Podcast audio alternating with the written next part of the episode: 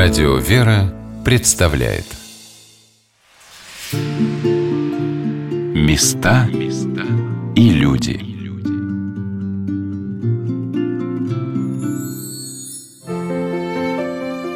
Человек живет, общается со своими близкими, уходит на работу, справляется с трудностями, радуется успехам и подаркам, отдыхает, путешествует – и часто и не знает, что этот мир содержится молитвой за него особенных людей, монахов и монахинь. Конечно, и простых мирян, но преимущественно тех, кто облечен от Господа в ангельский образ, так именуют человека, принимающего иночество, которое от слова «иной», «другой». Здравствуйте, дорогие друзья, у микрофона Анна Шалыгина. Сегодня мы продолжим рассказ об одной из женских обителей Саратовской митрополии – Свято-Алексеевском монастыре города Саратова – Мне запомнился рассказ архимандрита Ефрема Филофейского из книги «Моя жизнь со старцем Иосифом», где отец Ефрем делится своими воспоминаниями об афонском старце, преподобном Иосифе Исихасте, и пишет, что стал монахом, попал в послушание к великому старцу по молитвам своей матери, которая ночами на коленях со слезами молилась о своих детях. Какими бы верующими, даже воцерковленными не считали себя люди, что может сравниться с этой произвольной, по собственному желанию и дерзновению, готовностью человека на ежедневный подвиг? Как понимали это наши предки, считая для себя честью помогать монастырям и почитать чернецов и черничек, как их называли. Но и сейчас, в наши дни, человек, казалось, даже совсем далекий от православия, возьмет да и зайдет в монастырь, иногда не понимая, зачем он сюда пришел – Настоятельница Свято-Алексеевского женского монастыря игуменя Феодосия вспомнила такой случай, на самом деле нередкий для монастырских будней. Как-то на цветниках вышла немножко поработать. И пришла девушка, ну, такая обычная мирская девушка, в брючках и так далее. А у кого мне спросить? А что спросить? Ну вот э, мне очень плохо. Плохо мне. Я хочу спросить, почему мне плохо и так далее. Я говорю, а вы Бога верите? Я в душе верю, а вы крещенные? Но я считаю, что не нужно креститься. А вы в церковь ходите? И в церковь не нужно заходить. Ну, вот такое как бы само. Я говорю, ну вот вы же все-таки пришли в церковь. Может быть, она все-таки нужна? Что хотя бы спросить, как жить, что делать. Ну, мы с ней поговорили, я ей рассказала о крещении, сколько могла о том, для чего и в церковь-то, собственно говоря, ходить. Так часто бывает, и люди не, не, иной раз не понимают своего поведения в церкви, смысла нахождения. А ведь не случайно церковь – это место особого присутствия Божия и благодати, такой один милиционер нас икону привозили и спрашивает так потихонечку у меня, почему я, говорит, как в храм захожу, так плакать начинаю. Такой большой дядька, а меня прямо аж бьют.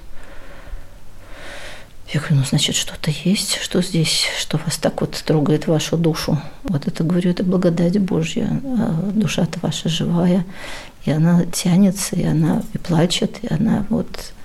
На самом деле это так, ведь смотрите, какой грешницей пришла в храм Мария Египетская, и кем она ушла? Она ушла, чтобы стать святой. Вот люди приходят, освещаются, понимают и изменяются, каются, и Господь им дает э, силы жить, надежду на спасение, избавляет от отчаяния. Когда попадаешь в монастырь, все, что происходит с тобой в этот день, принимаешь как подарок и утешение – Ко всему стараешься быть внимательной. Я приехала в Свято-Алексеевский монастырь в среду, а в этот день в обители служит молебен святой праведной Анне, маме Пресвятой Богородицы, и преподобной великой княгине Инокине Анне Кашинской, моей святой покровительнице, в честь которой я была крещена. Эта возможность побывать на особом молебне своей святой стала для меня и радостью, и утешением. Молебен совершался в Нижнем храме перед прекрасной иконой святой праведной Анны, украшенной многими приношениями. А на аналое лежала икона преподобной Анны Кашинской. Радуется ныне разрешившийся соус, и питает причистую, созывающийся воспети, даровший человеку, и тело материнецку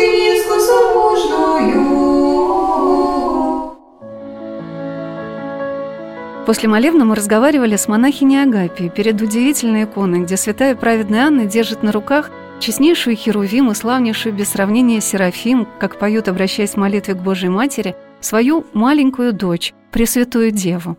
Молится и помогает она в разных случаях. Но э, больше всего известно как молитвенница о том, чтобы Господь даровал чада. И у нас есть много подвесочек здесь, люди благодарят, оставляют. И иногда вот свои какие-то сугубые просьбы, ну, просто оставляют здесь на, на иконе какие-то свои подношения. А вот эта подвесочка, она первая у нас появилась, там на обороте надпись э, «Благодарность праведной Анне о рождении дочки Верочки». Вот, то есть это люди, ну, молодые люди хотели очень, чтобы у них появился ребенок, у них было в семье два сына, а потом очень долго не было детей, и они очень хотели еще ребенка. И они, э, ну, у них возможность была попробовать как бы вот все эти медицинские средства, которые сейчас наука предлагает, и безрезультатно. А пришли они в монастырь, у них какие-то дела там были, и у нас тогда только появилась вот эта икона. Она афонская, ее привели нам недавно. Вот как бы, ну, у нас Киота не было, тогда она просто лежала на новой храме. И матушка рассказывала, показывала про монастырь и сказала, что вот праведные Ани молятся в таких случаях. Они помолились, приложились и пошли там дальше. А потом выяснилось, что они сговаривались, помолились, попросили об одном и том же. И через некоторое время сообщили, вот, что ждут ребеночка ребеночек родился, и вот покрестили его в нашей крестилке.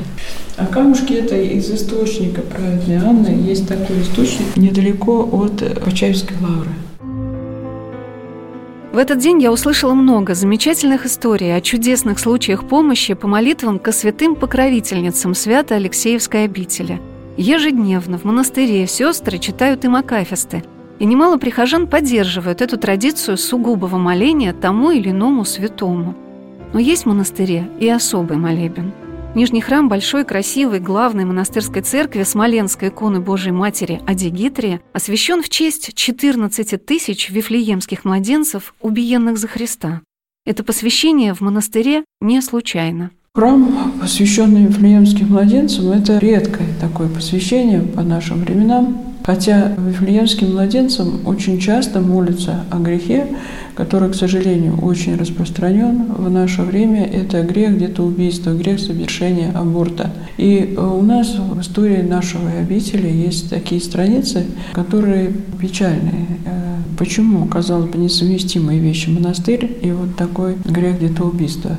На самом деле все просто. Мы знаем, что советская власть, закрывая храмы, закрывая, разоряя монастыри, старалась еще и осквернить это святое место, даже после закрытия.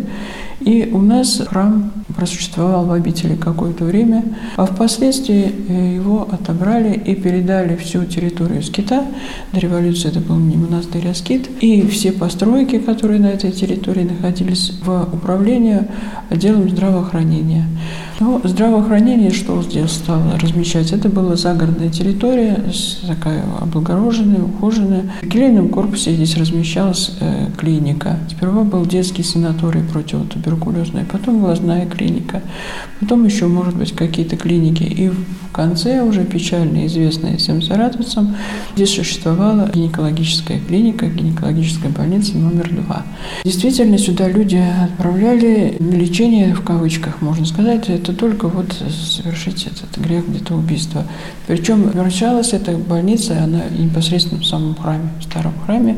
Вот храм был очень сквернен. И когда после решения властей светских территория скита была возвращена церкви, и здесь было решено открыть обитель уже женскую, до революции это был мужской скит. Вот. Конечно, это получилось не сразу. Сперва был открыт храм, как приходской храм, сложилась община, Сперва был женский скит, а в 1997 году было принято решение Священного Синода о открытии здесь монастыря. Свято-Алексеевский женский монастырь в Саратове был открыт в 1992 году сначала как скит, по ходатайству правящего архиерея Саратовской епархии его высокопреосвященства архиепископа Пимена Хмелевского. Службы совершались в старинном храме, посвященном святителю Алексею, митрополиту Московскому, чудотворцу – в котором был устроен предел в честь преподобной великой княгини Инокине Анны Кашинской. Я помню свое первое посещение монастыря, когда на службе на праздник Покрова Божьей Матери в Покровском соборе города Саратова один из прихожан, зная мое имя, спросил, «А вы не поедете в монастырь на службу, посвященную вашей святой?» Ее день памяти сразу после Покрова, 15 октября.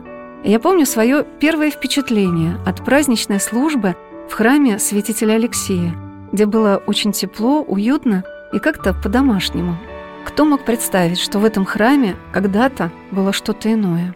Почему же появился именно храм, посвященный Вифлеемским младенцам? Потому что когда здесь заборовилась монашеская жизнь, возобновилась церковная жизнь, стали приходить многие люди, и многие из тех, кто здесь лечился, в кавычках. И даже работники приходили этого учреждения. И вопрос очень часто возникал о том, как молиться. Как молиться, чтобы очиститься, освободиться от этого греха.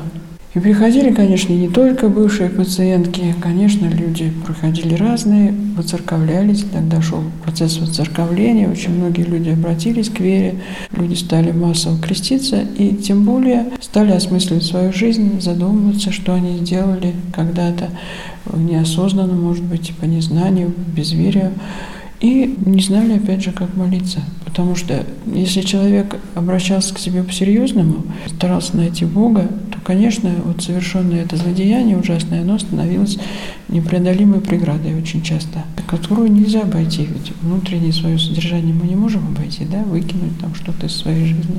Никак. Мы можем переосмыслить, покаяться, но выкинуть мы не можем. Вот. И поэтому вот с этими вопросами все равно матушка обратилась к владыке, и владыка благословил осветить один из пределов храма, вот этого нового большого храма, в честь Вифлеемских младенцев. Потому что известно, что им молятся о всем, что связано с детьми, и о всем вот об этом грехе детоубийства. Первые невинные жертвы, э, невинно погибленные дети за Христа. В таком же приложении пребывают и человеческие души, не родившиеся дети, которых вот так жестоко убивают уже в современное время. Совсем недавно, находясь на Святой Земле, мне посчастливилось побывать в Вифлееме, в храме Рождества Спасителя, Господа нашего Иисуса Христа – Рядом с пещерой, где родился Господь, где находится то самое место, обозначенное Вифлеемской звездой, и ясли, куда положили божественного младенца. Есть еще один нижний предел, где собраны мощи тех самых первых мучеников за Христа, вифлеемских младенцев. Пронзительная картина холмика из младенческих мощей. В нижнем храме Саратовского женского монастыря на алтарной части есть красивая икона, которая раскрывает повествование об этом событии – описанном в Евангелии, когда царь Ирод, узнав от волхвов о рождении Спасителя, послал в окрестности Вифлеема убить всех новорожденных и детей до двухлетнего возраста. Центральная сцена – это такая э, страшная, это вот сцена избиения невинных детей жестокими воинами, которых послал Ирод. И внизу это тоже целым сон святых детей. Они здесь больше нарисованы, чем на самом деле они были. Они были до двух лет, совсем малыши. И слева здесь пророк Иеремия и неутешный рыдающий Рахиль, который олицетворяет собой всех матерей, которые потеряли своих деток. Вот здесь целые-целые. Ну вот современный иконописец разворачивает перед нами такую историю. Когда прогуливаешься по красивым уголкам монастыря, представляющим в наши дни картину, по словам многих, райского уголка, обнесенного оградой от внешнего мира, трудно и предположить, что на плечи 20 монахинь и инокинь была возложена такая ноша. Но матушка игуменя Феодосия, делясь своими мыслями о монашестве, объяснила, что человек, пришедший в монастырь, уже себе не принадлежит, и каким бы он ни был, он выполняет послушание Божие. Даже по названию монастырь Мона это уединение и иночество иной. Все названия и цвет одежды черный, смерти все иное, все другое. И на самом деле, когда некоторые люди, может быть, легкомысленно относятся к ну, монастырь, что такое монастырь? И туда пошел, и сюда пошел, сюда зашел, и, и я так смогу, и что тут такого? И там. На самом деле все иное. Даже можно паломничать в монастыре, даже жить в монастыре. Но если в тебе нет призыва монашествовать и нет э, желания отдать себя Богу всю свою жизнь, все силы души своей и такого намерения, и нет самой этой жизни, понять это совершенно невозможно. Это особое место. Монастыри, они нуждаются к ним в таком отношении осторожном. Тут нельзя зайти, пришел, увидел, победил, все узнал. Или судить о том, кто здесь живет. Мы же не святые и не строим из себя святых. Мы просто поняли, что жить надо по-другому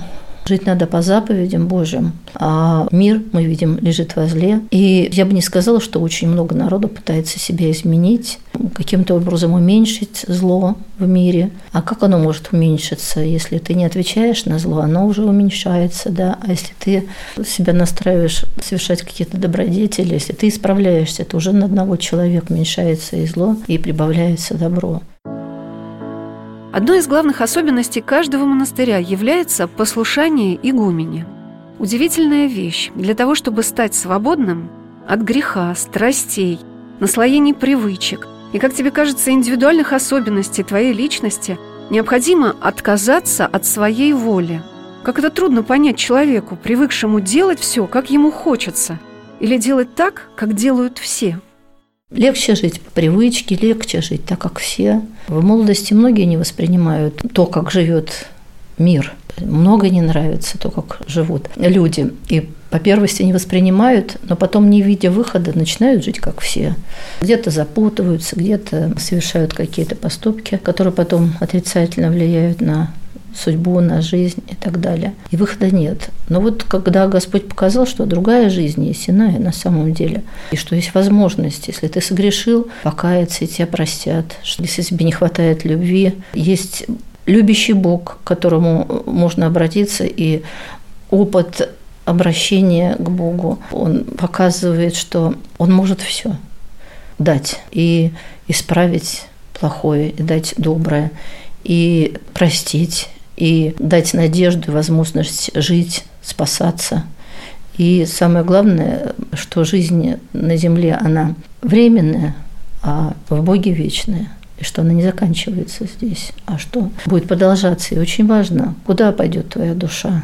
Над этим над всем в монастыре работают, а люди приходят, соприкасаются, приносят свою боль, свои проблемы, свое неведение, недоумение и так далее. Меня удивило в Свято-Алексеевском монастыре в Саратове то, что монахини, взявшие на себя труд молитвы за людей, совершивших грех детоубийства, молятся за всю семью этого человека. И как важно нам понять, что все грехи отражаются и на жизни наших близких.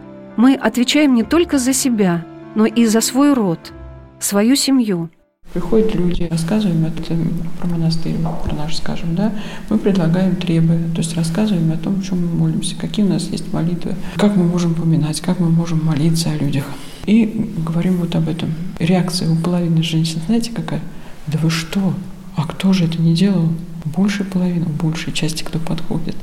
И наша задача, мы вот когда работаем, мы там просто рассказываем, что есть и, и другое понятие. К счастью, подходят другие люди. Говорят, нет, вы знаете, Бог миловал. Нет, нет, мы к этому не причастны. Нет, что что вы, мы не можем так.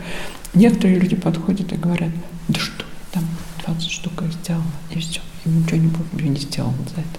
Но вот вы помолитесь, у меня дочка замуж не может выйти. Или ребенка родить не может.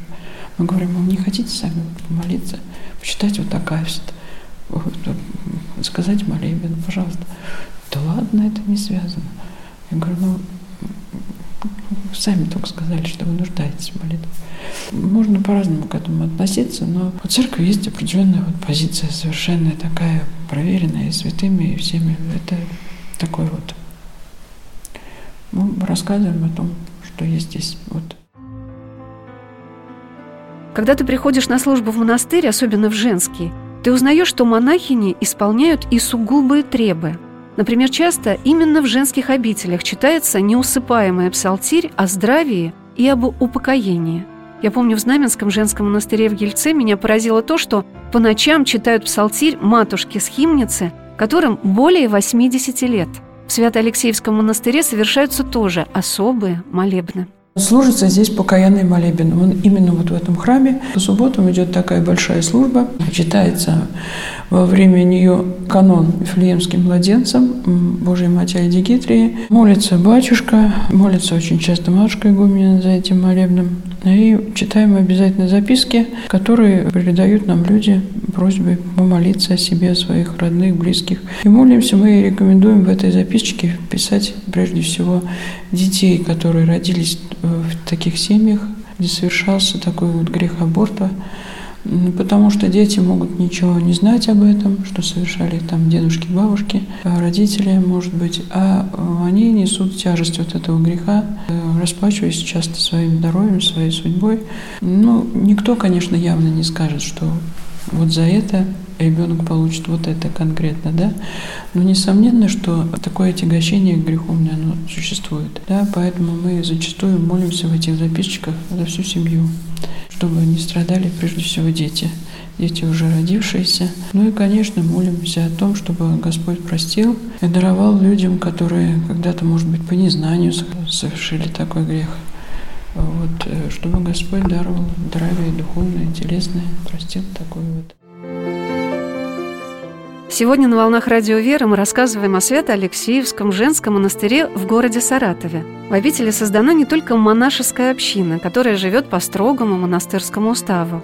Есть в ней и детский приют, а точнее приемная семья. Матушка-настоятельница игуменя Феодосия взяла под свое попечение девять девочек, и они живут в монастыре, учатся в православной гимназии, в вузах города Саратова и, конечно же, учатся молиться – а этому, по моему наблюдению, обязательно надо учиться всем, даже если человек не призван к монашеству. То, что это особенное, удивительное призвание Божие, об этом я думаю всегда, когда вижу совершенно не похожих на мирских людей, монахов и монахинь. Мы встретились с монахиней Ангелиной благочинной монастыря в прекрасном монастырском, можно сказать, парке с яркими цветущими клумбами, свежими хвойными уголками – и она вспоминала, что раньше территория монастыря находилась далеко за городом. Действительно, это такое чудо, что даже, ну, с одной стороны, даже как-то так вот незаметно все это, незаметно. Но когда я сюда пришла, здесь вот совсем ничего не было. Здесь было просто пустынное такое место. Даже туда дальше, вот где наш дом за домом, туда было страшно смотреть. Там была и свалка, и там были колючки выше человеческого роста. То есть практически мы обходились вот этого Алексейский храм, вот небольшой храм, который тогда единственно функционировал функционировал. И вокруг него там были цветнички, а здесь вот все было в таком как бы запустении. Потом вот на этой земле там был и огород какое-то время, потом кое-как хаотично розы посадили. Все такое было сначала не спланированное. Даже было так, что приходили люди, не спросив, там могли посадить дерево, где хотят. То есть вот так вот было даже. Ну а потом уже вот с приходом матушки, конечно, здесь вот более-менее такой устав такой сразу такой стал более четкий. И уже все распланировалось, и уже так вот с благословением уже все так уже четко стало все делаться. Каждый монастырь привлекает людей своей особой атмосферой. По словам многих саратовцев, в женской обители всегда очень много народу. Несмотря на то, что в городе за последние несколько лет по благословению его высокопреосвященства, митрополита Саратовского и Вольского Лонгина, построено 20 новых храмов. Все равно многие люди стремятся именно в монастырь, на службу, стремятся к святыням монастырским, к иконам к нашим. Это вот, конечно, да, удивительно. Причем есть даже люди, которые, превозмогая свою старческую немощь, что-то у нас есть ну, там Великим постом, приходят просто подвижницы, которые еле-еле приходят, и они делают земные поклоны, они приходят очень рано, рано начинается богослужение. И вот это тоже такое свидетельство, что они не просто так зашли, а именно с любовью стремятся вот на монастырскую службу, молитву. Я спросила матушку-настоятельницу обители, игуменю Феодосию, а что привлекает людей в монастырь, какие святыни? И она рассказала об особо чтимом в обители образе преподобного Серафима Саровского с частицей его мощей. Очень важно, потому что когда нам, например, в 2004 году пожертвовали икону преподобного Серафима Саровского с частицей мощей, и икона сначала находилась в Девевском монастыре, владыка организовал поездку паломнических групп из Саратова, и в том числе нашего монастыря, и там очень большое торжество было. Икона в ночное время находилась на мощах преподобного батюшки Серафима Саровского, затем вместе с владыкой Георгием, наш владыка с духовенством, обеих епархий служили литургию, была освящена икона. Владыка Георгий благословил этой иконы. Саратовскую землю владыка принял эту икону. Мы шли по канавке, где фотографии, где прям видно, сколько народу, все дивейские сестры были, мы с матушкой Сергией. И потом эту икону, когда мы привезли в Саратов, она сначала была в храме Серафима Саровского, а затем ее крестным ходом принесли в наш монастырь. Она для нашего монастыря была написана и подарена Преподобный Серафим Саровский для многих людей становится очень близким, родным, святым. Мать Ангелина поделилась, что именно с ним у нее связан и приход в монастырь, хотя начиналось все много лет назад просто с посещения храма. Батюшка Серафим очень, наверное, любит нашу обитель, очень ей покровительствует, и мы его очень любим, и чувствуем его такое присутствие. Даже вот очень много вот икон его приходит. Вот у меня особенно к нему такое очень благодарность большая, потому что именно он привел меня в монастырь, да? во-первых, да. А как это случилось, можете сказать? Вы знаете, да, это вот совсем не секрет, это действительно это милость Божия, потому что если бы даже мне сказали года за три, что я буду в монастыре, я бы даже, наверное, не поверила. Потому что, ну, во-первых, вкрестили меня уже лет в 15, и я училась в городе Новокуйбышевске Самарской области, а там как раз храм батюшки Серафима. У меня семья совсем не церковленная, но, знаете, просто многие люди даже не знают, что они любят Бога и что они в душе своей христиане. Поэтому вот я даже вот вспоминаю своих родителей. Мама жива, папа, Царство Небесное, уже нет. Но сначала, конечно, для них была такая трагедия, что я там стала в храм ходить, что они, ну, как бы они не понимали, у нас это не было такого, чтобы там, вот у нас даже храма-то нет в селе. Поэтому, конечно, такое непонимание было. Но впоследствии все это оправдалось, и сейчас, вот спустя даже вот 20 лет, даже больше, когда я уже вот начала выцерковляться, вот сейчас даже и мама-то стремится приехать в обитель, чтобы увидеться с батюшкой, с матушкой, чтобы причаститься, чтобы побыть на службе, даже вот в большей степени вот, вот такой вот, потому что все равно вечная жизнь, она существует, и люди, которые тоже это вот понимают, они уже знают цену этой вот маленькой жизни. Путь человека к Богу – это всегда уникальная, только твоя, не похожая на других история. История твоей личности, твоей судьбы. Потому что только начав осознанно относиться к себе, к своим поступкам, ты можешь говорить о том, что являешься автором своей жизни. Через несколько минут мы вновь окажемся в ограде Саратовского Свято-Алексеевского женского монастыря, чтобы прикоснуться к его неповторимой атмосфере – которая, несмотря на схожие черты тишины, радости, любви и мира, для каждой обители особенная.